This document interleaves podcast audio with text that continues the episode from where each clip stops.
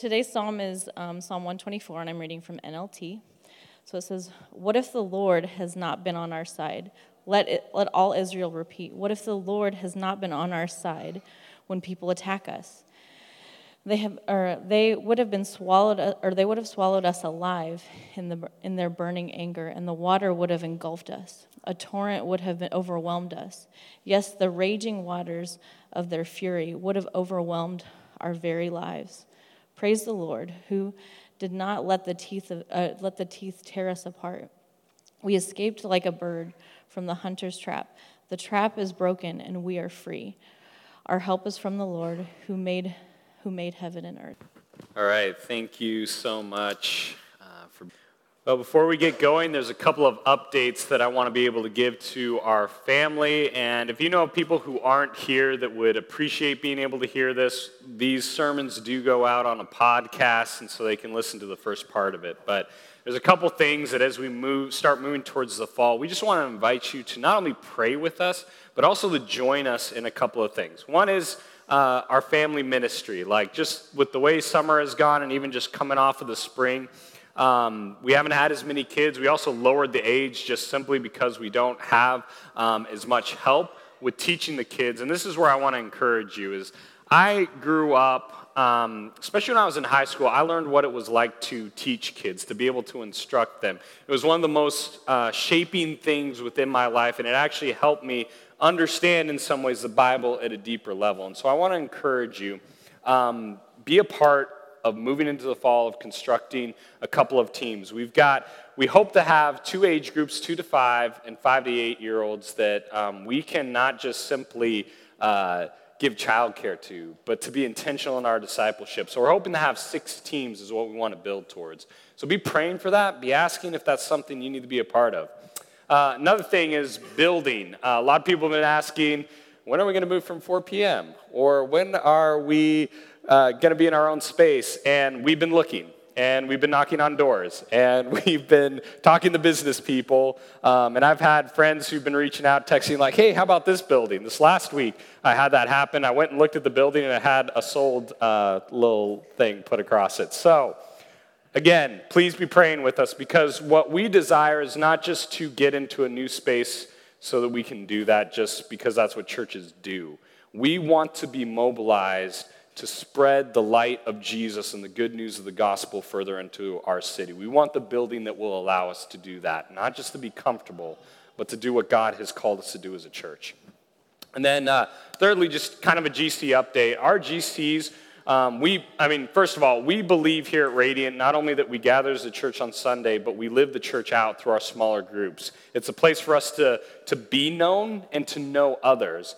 And a lot of them have gone through the ringer and either the last couple of months, but even over the last year. Um, things from deaths that have happened within GCs to many other things. And so, what happens when you go through a lot of changes like that, when you go through a lot of struggles like that, it can often leave you feeling disconnected from the church. And so, our hope in this next season is to be unified now more than ever as we walk through some of these difficult things. So please be praying over our GC leaders. Please be praying over our GCs, especially as we go through that. Um, so, with that, we're going to jump into today's psalm. So, we are going through a group of psalms. I mean, the psalms, psalm, the Psalms is the largest collection of chapters in the Bible. It's the largest book. There's 150 chapters within it. We're looking at a group of 15 of them called the Song of Ascents. And Psalms are these poetic songs meant to engage us in a very unique way with God. In fact, it takes a lot of things like our emotions, our doubts, our angers, the depths of our heart, and it teaches us how to lay them out to God in prayer. That's what the Psalms do. So, this particular group of Psalms, they've got this subtitle called the Song of Ascents. It's like a music playlist, if you will, a group of songs intentionally put together to emphasize a, a theme. And that theme is, is a group of people moving from a desert place far from God, moving into his presence, moving in towards his peace.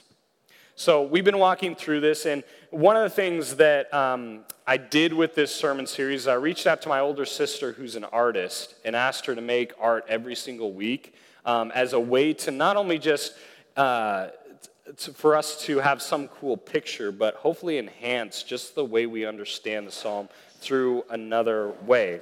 And one of the things that um, I did, and I want to thank Amanda Thomas for putting this together, all the Psalms we've done so far, including a few pictures she did in addition to the one she's already done, they're out on the table there. And what they are is the picture on one side, and then on the back is the full Psalm. And then it's also a postcard as well. So there's a couple things I want to encourage you. One is pick a favorite picture, if you will, and let that. Um, that psalm be what you meditate on and memorize in the next couple of weeks. The other thing is maybe you know someone who needs some encouragement, someone who's maybe struggling with, with despair, maybe someone who's going through a hard struggle, someone who needs encouragement. It can be someone in the city. Go grab a stamp, write a little note of encouragement, and send this to them. Like, let's let's get back let's get old school with this like don't text them send them the sweet picture and god's word to their mailbox so with that we're going to jump in to psalm 124 have you ever watched a film that just captures your heart or maybe you read a speech like i remember reading uh, henry v and there happens to be an epic speech within that if you like Shakespeare. It was pretty awesome. But maybe you watched a movie, maybe there's something that when you heard the words coming out of the screen or out of the speakers, it actually almost moved you to like get up off your seat. You're like, yes, that's it. Um, let me give you a few that you probably know. First of all, Braveheart. I fight and you may die, run and you'll live, at least a while. And dying in your beds many years from now, would you be willing to trade all the days from this day to that for one chance? Just one chance to come back here and tell our enemies that they may take our lives, but they will never take our freedom. I almost yelled that, but I decided not to. There's the return of the king. My brothers, I see in your eyes the same fear that would take the heart of me. A day may come when the courage of men fails, when we forsake our friends and break all bonds of fellowship, but it is not this day. Or maybe, if you want to go old school, Spartacus. We fought many battles and won great victories. Maybe there's no peace in this world as long as we live. We must stay true to ourselves. I do know that we're brothers, and I know that we're free. We march tonight. In each of these cases, each of these films, in the settings of what's going on, it's a small band, a smaller army, an outmatched army that's going against a larger foe between them. In Spartacus, it's former slaves going against the Roman war machine. In Braveheart, you've got Scots that are fighting for freedom against the British. And in the return of the king, you've got the forces of good facing an overwhelming, powerful army of evil that's threatening to overwhelm them. What do these moments do? They take these, these groups of people that are about ready to get smashed, and not only does it unify them, but it mobilizes them. So not only does it grab these people and like, hey, it doesn't matter what odds we're going to face, we're going to run forward but it also, that a feeling and effect when people come together unified is you want to get up off your seat, you want to lock arms together, and you're going to run forward to whatever is facing you in front of you. This is Psalm 124. And so we see this psalm, a poetic song, but I wouldn't even be surprised if it was said either before or after a battle. And my encouragement is, is maybe right now, maybe right now we walk through this psalm and it doesn't like completely revolutionize or change your heart, but maybe it gives you enough courage to prepare you for the next battle. And so my encouragement is don't just listen to me Go to this word. Walk through this word with me. I want to invite you in it. It's so easy to come up here as a, as a pastor and believe this lie that somehow it's by my strength, my ability to get you up off your seat or change your heart or something like I, that I could do that through my words, and that's just simply a lie. the thing that's going to change your heart, the thing that's going to get you mobile, the thing that's going to unify us together is Jesus Christ and the truth of his word. So, would you join me right now? Let's pray. God in heaven, um, Jesus, your words are eternal. God, would we, would we not underestimate them right now? Or maybe if, we're, if that's our heart coming in from the week, that we don't really care too much to hear from your word. Would you just, would your Holy Spirit crack us open? Would you see just the magnificent, this well crafted psalm? Would it just seep into our bones? And would we leave here with just that spark within us to be unified as your church, as you have called us to be, and to be mobilized by your power to go against anything that would come in our way because we know it's not us, but it's you, Jesus. We pray this in your name. Amen. We're going to look at two aspects to the psalm. One, that we'd be unified in God's rescuing power, and that we'd be mobilized through God's rescuing power. So let's read Psalm 124. Um, we're just going to read verse 1. If it had not been the Lord who was on our side, let Israel now say, if it had not been the Lord who was on our side. Think about that for a minute. This is a psalm of David, and we're not given the context of what it was. If you know anything about King David, he was a warrior but he was also a songwriter at the same time. And you can see the warrior come out in this song. We don't know if this was maybe before a battle in which he was trying to remind his men of what the Lord had done previously, or maybe it's after a victory and they're celebrating in the fact that it was the Lord who brought them victory. Or maybe this was him reflecting on one of those moments. Maybe it wasn't even a current situation. He was reflecting on Israel's story and what God had done for a nation. Regardless of the case, just feel what David is trying to communicate when he says, If it had not been the Lord who was on our side, let Israel now say. He's inviting the rest of the people to join him in saying this. If it had not been the Lord. He wants this seared into their minds, and how he does it is he calls for a response. We only see this like twice in the Psalms. We're going to see this kind of same repetition happen, this call for response happen in a couple of Psalms. We also see it in Psalm 118 as well. And what he's wanting is, is for the nation to be able to speak that truth if it had not been for the Lord. And then David continues with the speech. So let's read through verse 5. If it had not been the Lord who was on our side, let Israel now say, if it had not been the Lord who was on our side when people rose up against us. Then they would have swallowed us up alive when their anger was kindled against us. Then the flood would have swept us away. The torrent would have gone over us. Then over us would have gone the raging waters.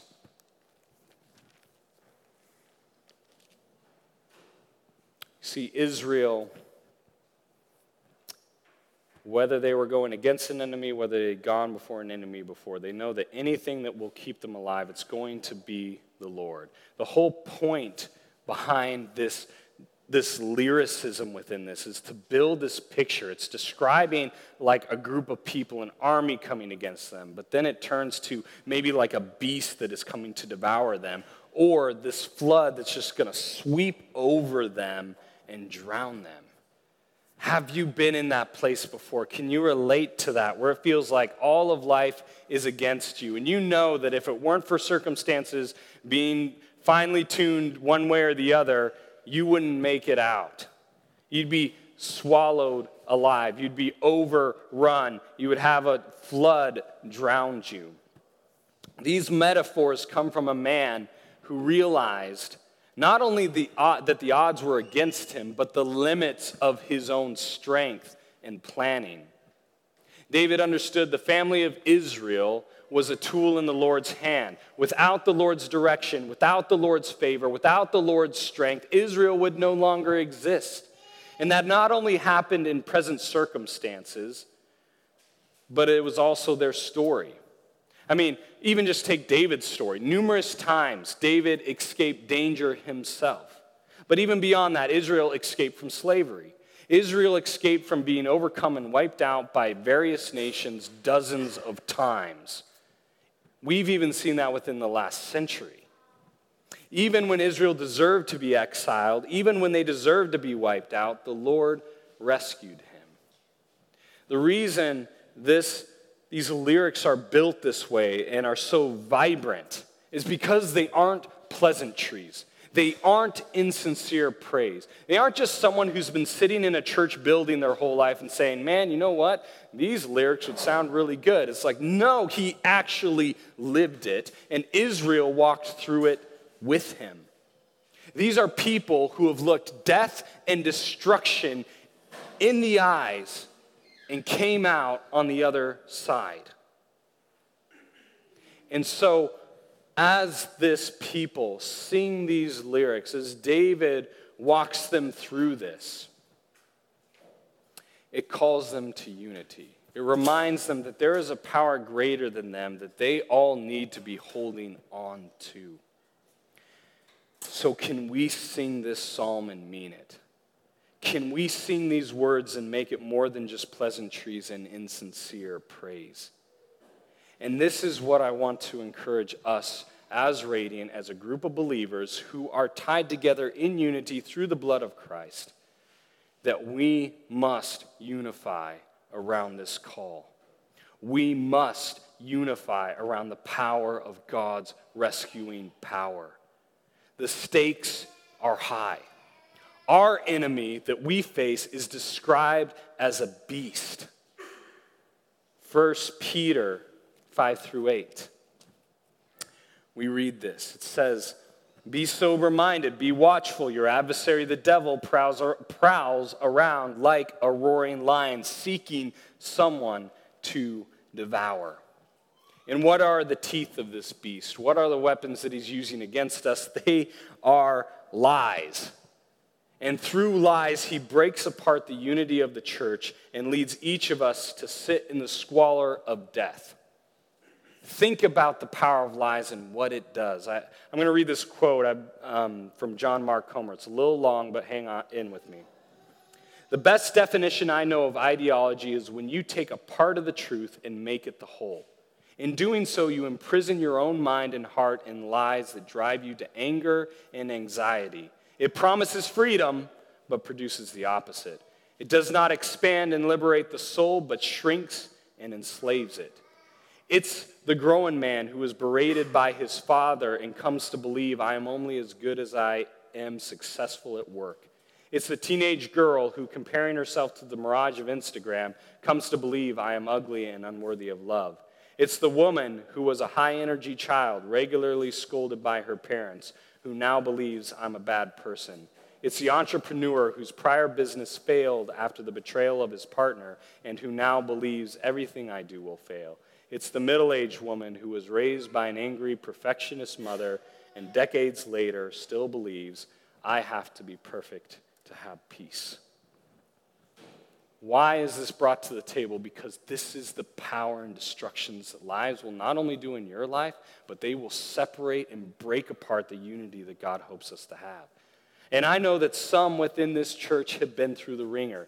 You've battled health, and the enemy wants to believe that you are useless. You have battled addiction, and the enemy wants you to believe you are hopelessly captured.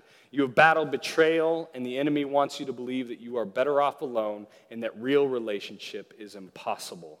You have battled disappointment and trusted leaders, so he wants you to believe that you can't trust anyone. You have battled disillusionment with the church, so he wants you to believe that you can make the church on your own terms and not God's. You have battled death, and he wants you to believe that you will be crushed.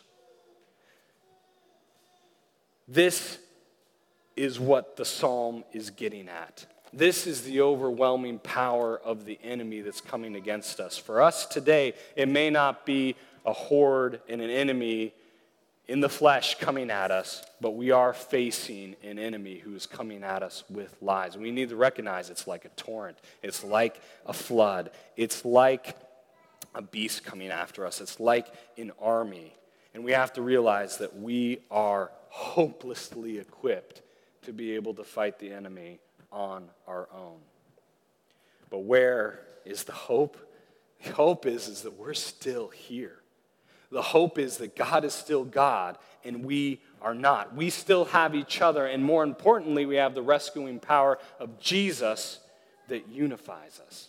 But maybe you're sitting here today, you do not have faith in Jesus. Then you're at the mercy of the flood of life. You are at the mercy of the jaws of the beast, the hate of others, the lies that the enemy is using. And if you want to escape that from crushing you, you have to look to Jesus. Jesus is the way of escape.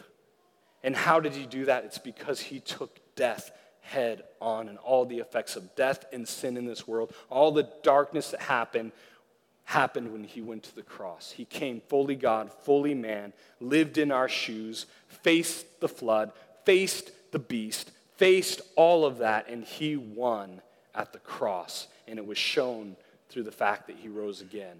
And what he asks for you, for me, is that we take the broken pieces, that we take our hopelessness, that like a little bird in a net, we come to him and, and scream out that we have nothing but him and we're putting it all in his hands. And he will provide a way of escape, just like he provided a doorway of light out of that dark and empty tomb. So we must unify around God's rescuing power, but we also must be mobilized. Let's read the rest of the psalm. It says, Blessed be the Lord, who has not given us as prey to their teeth. We have escaped like a bird from the snare of the fowlers. The snare is broken, and we have escaped. Our help is in the name of the Lord, who made heaven and earth. We see a couple of movements that are happening within here. First of all, we see an action of blessing the Lord, we see an escape from the snare, and a claim for the Lord's help. You see, they bless the Lord because it's not only his saving power that unifies them, but it's also what mobilizes them. Have you ever thought about that term, bless the Lord?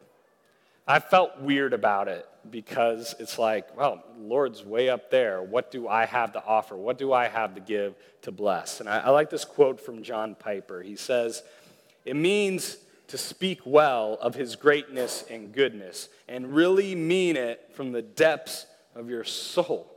So you may be in that place of wondering, who am I to be qualified to bless the Lord or to be able to do that? Well, if you have experienced that great and powerful saving work that God has, you have every means to be able to bless the Lord. You are qualified to bless the Lord. Secondly, we see an escape from the snare. The second part of the psalm describes the dramatic rescue. David is speaking of God's greatness and his goodness and, and the way his power to save has worked.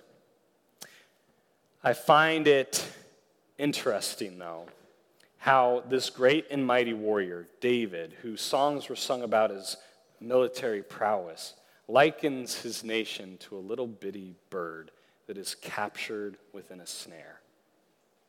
Captured within a snare. He sees the impossibility of his ability to save anyone, to win any victories, and he needs the help of God to come in as a loving father and snip away the snare that has the bird by the foot.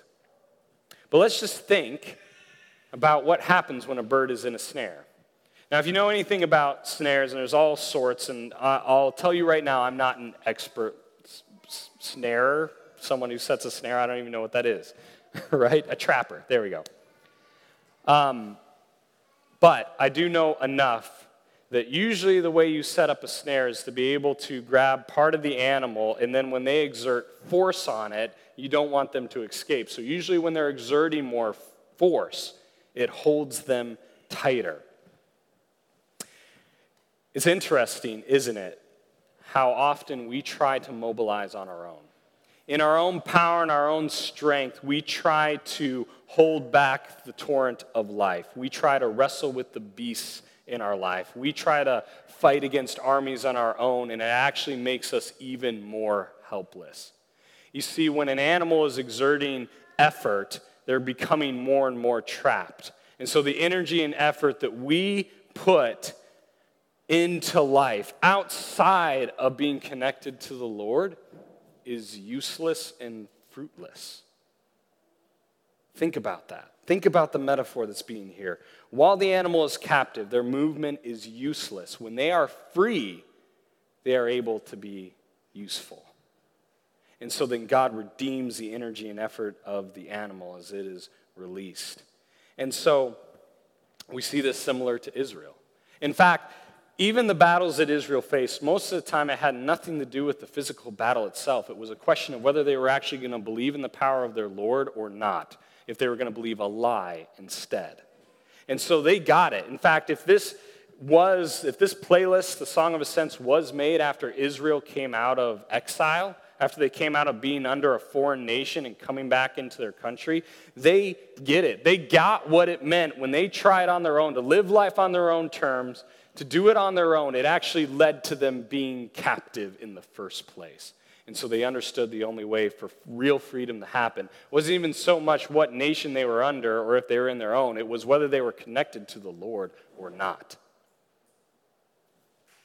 And so the last thing we see, this movement that's happening within this part, is they claim the help of the Lord.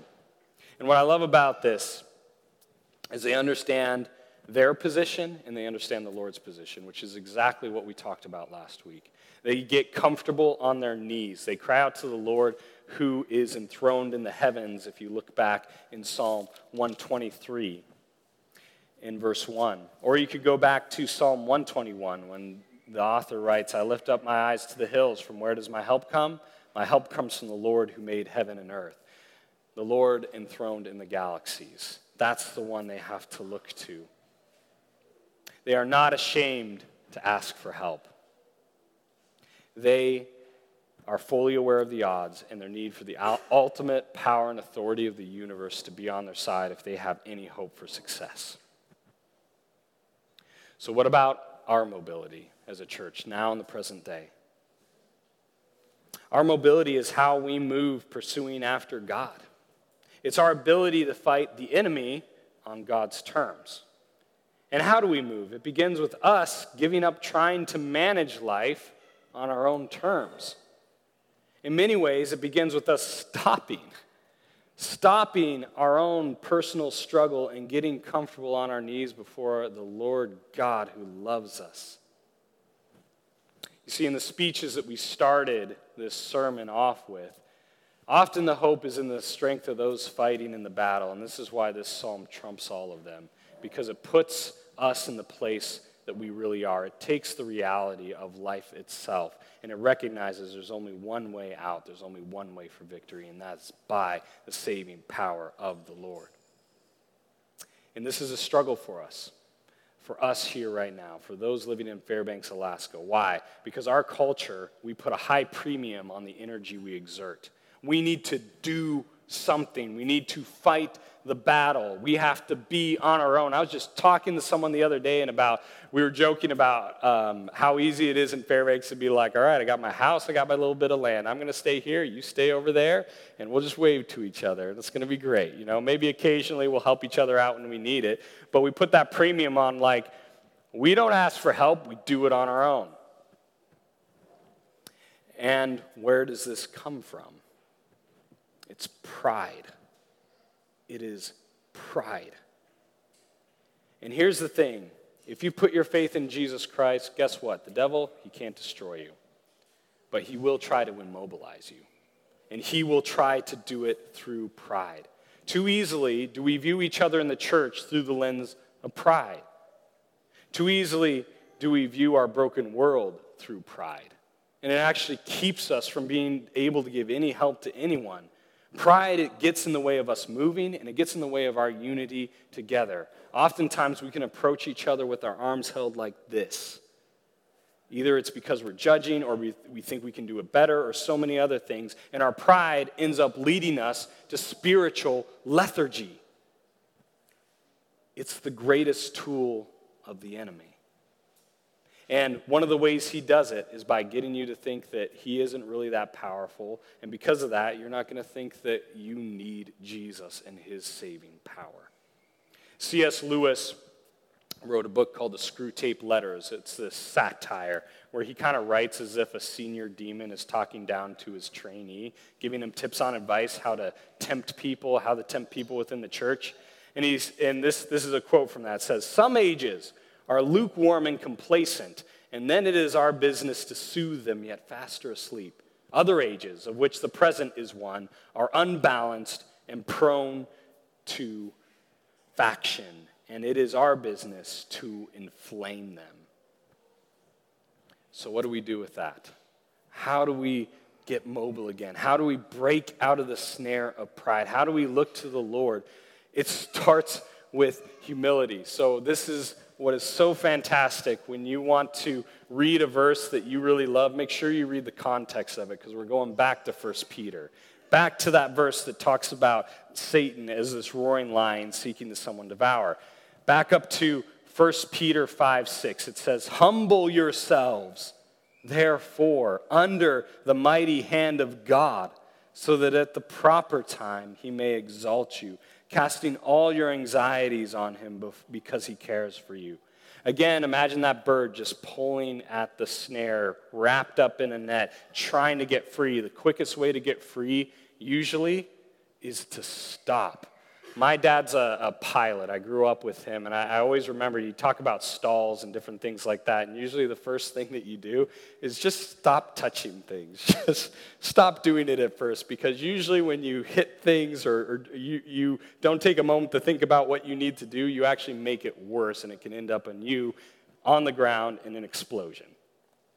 Similarly, here, what is the first instruction? Humble yourselves and this is so antithetical to our culture. I, I mean, I encourage you, like, take a moment even this week and to think through that everything is built up centered on our pride, especially currently in what where things are headed is this idea that you are the ultimate authority, you are the ultimate decider in your life. You get to decide who you are and what you need to be. And that keeps you from this place of being set free, of a place of humility. But what happens after humility? If you keep reading, we have this verse Be sober minded, be watchful. Your adversary, the devil, prowls around like a roaring lion, seeking someone to devour. And it continues Resist him, firm in the faith, knowing that the same kinds of suffering are being experienced by your brotherhood throughout the world. And after you have suffered a little while, the God of all grace, who has called you to his eternal glory in Christ, will himself restore, confirm, strengthen, and establish you. To him be the dominion forever and ever. Amen. It starts with humility, but when we're humble, when we allow the maker of heaven and earth to release us from the snare, then we can be active and mobile, fighting against the powers of evil together. We must, as a church, make this our rallying cry so that by the time we get to the end of this psalm, and it says, Our help is in the name of the Lord who made heaven and earth again, that that's something that we mean at the depth of our soul. It's not just something nice that we say at church. We're not just coming on a Sunday to be comfortable, but we realize the stakes are high. We realize the enemy is fierce, but we recognize that the saving power of our Lord is so much greater. So much greater. And his help isn't just from our past, it's help for the present, it's help for the future. Eugene Peterson, who wrote a beautiful, a beautiful devotional on this set of Psalms, said this We speak our words of praise in a word that is hellish. We sing our songs of victory in a world where things get messy. We live our joy among people who neither understand nor encourage us, but the content of our lives is God, not humanity. We claim the cross. We claim the power of Jesus in his resurrection. Because by the act of what he did on the cross, by the act of what he did through the resurrection, we are promised to be eternally set free. Jesus promised this to his disciples before he went up to the cross in John 16 33. I have said these things to you that in me you may have peace in the world. You will have tribulation. That's a reality. But take heart, I have overcome the world. This is why the greatest speech ever spoken or written was our battle commander, our leader, our Savior, hanging bloody on a cross. And then he said, It is finished. It is finished. And so we are claiming that today. We are claiming that in communion that we celebrate every week because that is our hope in life and death is the fact that Jesus' blood was shed on that cross, that his body was broken. The church is by no means a weak influence about, on this world. It is the only hope that the world has because Jesus decided to use the church to spread his gospel. So let's move forward with that today. Let's move in the power of God's saving grace. Let us be unified as a church in the power of his saving grace. Let's pray.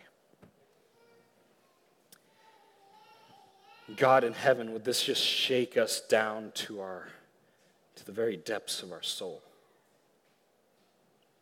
Jesus, there is no way for these words to, to impact my heart, to impact the heart of anyone here, unless it's by the power of your Holy Spirit. Would these words not leave us this week? God, I pray against distraction in my own life. I pray against stupid things that are on my phone or on sites like YouTube that just distract us and keep us from seeing you, Jesus, that keep us numb to the battle that we're fighting.